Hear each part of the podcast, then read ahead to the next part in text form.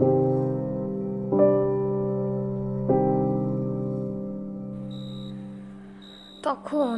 আমার আস্তানা জঙ্গলের ভিতর নদীর ধারের বাংলোয় এক সন্ধেবেলায় বারান্দায় বসে আছি। সামনে কুয়াশার চাদরে মোড়া অমাবস্যার জঙ্গল। কানে আসছে নদীর জলের আওয়াজ আর অন্ধকারে জোনাকির আলোগুলো রাতের সৌন্দর্য বাড়িয়ে তুলছে। ঘরের ভিতরে বাপ্পাদিত্য আর সৌমেন অতিরিক্ত ড্রিঙ্ক করে বেহুশ। আমারও একটু চোখ বুঝে আসছিল। হঠাৎ কানে একটা শব্দ এলো। কান খাড়া করে ভালো করে শোনার চেষ্টা করছিলাম। মনে হলো কারোর হাঁটার আওয়াজ পেলাম। চোখ খুলেই দেখি বারান্দার বাল্বটা জ্বলতে জ্বলতে নিভে গেল পুরো। ফোনের টর্চটা জ্বালানোর সঙ্গে সঙ্গে দেখি নদীর দিকে একটা সাদা শাড়ি পরা কে জানি যাচ্ছে। হঠাৎ মাথা কাজ করা যেন বন্ধ করে দিল। ভাবলাম, ওটা কি? এত রাতে যদি নদীতে ঝাঁপ দিতে যায়? বাপ্পাদের ডেকে লাভ নেই। তাড়াতাড়ি ওই সাদা শাড়ি পরা মহিলাকে ধরবো বলে প্রচণ্ড জোরে চলতে থাকলাম। অন্ধকারকে কখনোই ভয় পাই না। ভূত, প্রেত, এসব মানিও না। কিন্তু কেন জানি ওই অমাবস্যার রাতে একটা শিনশিনে হাওয়া বইছে। জোনাকিগুলোকেও আর দেখা যাচ্ছে না।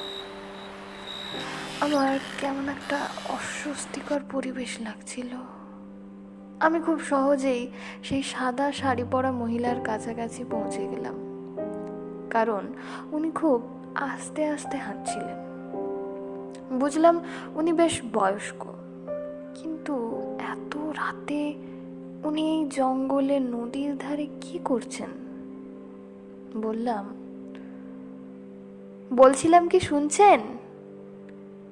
উনি থমকে দাঁড়িয়ে আমার দিকে ঘুরে দাঁড়িয়ে বললেন, বাড়িতে কে কে আছে? আমি অবাক। রাতে এই গভীর জঙ্গলে এই প্রশ্ন। তাও ভদ্রতার খাতিরে বললাম, হাজবেন্ড আছে, মা আর আমার ছেলে থাকে। মাকে অন্য কোথাও পাঠিয়ে দাও না কেন? কথাটা শুনেই আমার খুব বিরক্তি লাগল। বললাম, মাকে পাঠিয়ে দেবো মানে? আমার মা আমাকে ছাড়া কোথায় থাকবে? আপনি কি এখানেই থাকেন? মা এখন কোনো কাজে আসে? আমার মার অনেক বয়স। মা এখন কি কাজ করবে? তাই জন্যই তো বলছি মাকে রেখে কোনো লাভ নেই। মাথাটা হঠাৎ গরম হয়ে গেল।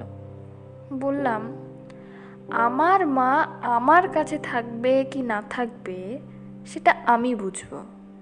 আপনি নিজে একজন মায়ের মতো হয়ে এসব কুপরামর্শ কি করে দিচ্ছেন? কথা বলতে বলতে কখন একদম নদীর ধারে চলে এসেছি। খেয়ালও করিনি। জোনাকিগুলো কোথায় চলে গেল, কে জানে? একটা বড় পাথরের একধারে উনি আমায় ইশারা করে বসতে বললেন। জানি না, আমিও বা কেন বসে পড়লাম। লম্বা পাথরের আরেক প্রান্তে উনি দাঁড়িয়ে রাতের নদীর দিকে তাকিয়ে বললেন, রাগ করো না। সবাই তো আর তোমার মতো ভালো মেয়ে হয় না? আমার ছেলে আর ছেলের বউও খুব ভালো ছিল, জানো? আমাকে খুব ভালোবাসতো। একবার আমরা তিনজনে এখানে বেড়াতে এসেছিলাম। ওই ওই যে দেখছ ওইদিকের ঢিবিটা? ওটার ওপর বসে সেই রাতে আমরা গল্প করেছিলাম। তার এক সপ্তাহ আগে আমি উইল করেছিলাম যে আমার অবর্তমানে আমার বাড়ি, জমি সব আমার ছেলে পাবে।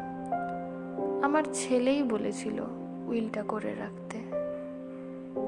আমি যতদিন বেঁচে থাকব, সব তো আমারই থাকবে। সেই রাতও আজকের মতো অমাবস্যার রাত ছিল। কি সুন্দর মুহূর্ত ছিল। আমরা ওইখানে বসে কি মজা করেছিলাম। হঠাৎ ছেলে নদীর ধারে মাছ দেখার জন্য ডাকছিল। অন্ধকারে কি মাছ দেখা যায়? প্রচণ্ড জলের স্রোত ছিল। আমি তো কোনো মাছ দেখতেই পারছিলাম না। কখন? বৌমাও পেছনে এসে দাঁড়িয়েছিল। জানি না। হঠাৎ এই সময় আওয়াজ পেয়ে আমি এদিক ওদিক তাকিয়ে দেখি নদীর জলের ধারে একজন পুরুষ আর মহিলা দাঁড়িয়ে হাসছিল।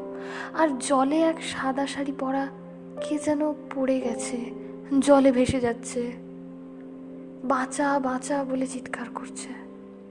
আমি এই মহিলাকে জিজ্ঞেস করতে গিয়ে দেখি, ওখানে কেউ নেই। আমি ওই ভদ্র মহিলাকে ছুটে বাঁচাতে যাচ্ছিলাম। কিন্তু অন্ধকারে খুব জোরে হোঁচট পড়ে আর কিচ্ছু মনে নেই। পরের দিন সকালে যখন ঘুম ভাঙলো, দেখি আমি বিছানায় শুয়ে আছি। ডান হাঁটুটাও ছুলে গেছে। কাউকে কিছু জিজ্ঞেস করার আগেই দেখছি দরজার কাছে বাপ্পাদিত্যরা বুড়ো কেয়ারটেকারের সাথে কথা বলছে। উনি বলছেন, কয়েক বছর আগে এখানে এক ছেলে আর ছেলের বউ সম্পত্তির লোভে মাকে অন্ধকারে নদীর জলে ভাসিয়ে মেরে ফেলে। তার বডি কোথাও পাওয়া যায়নি।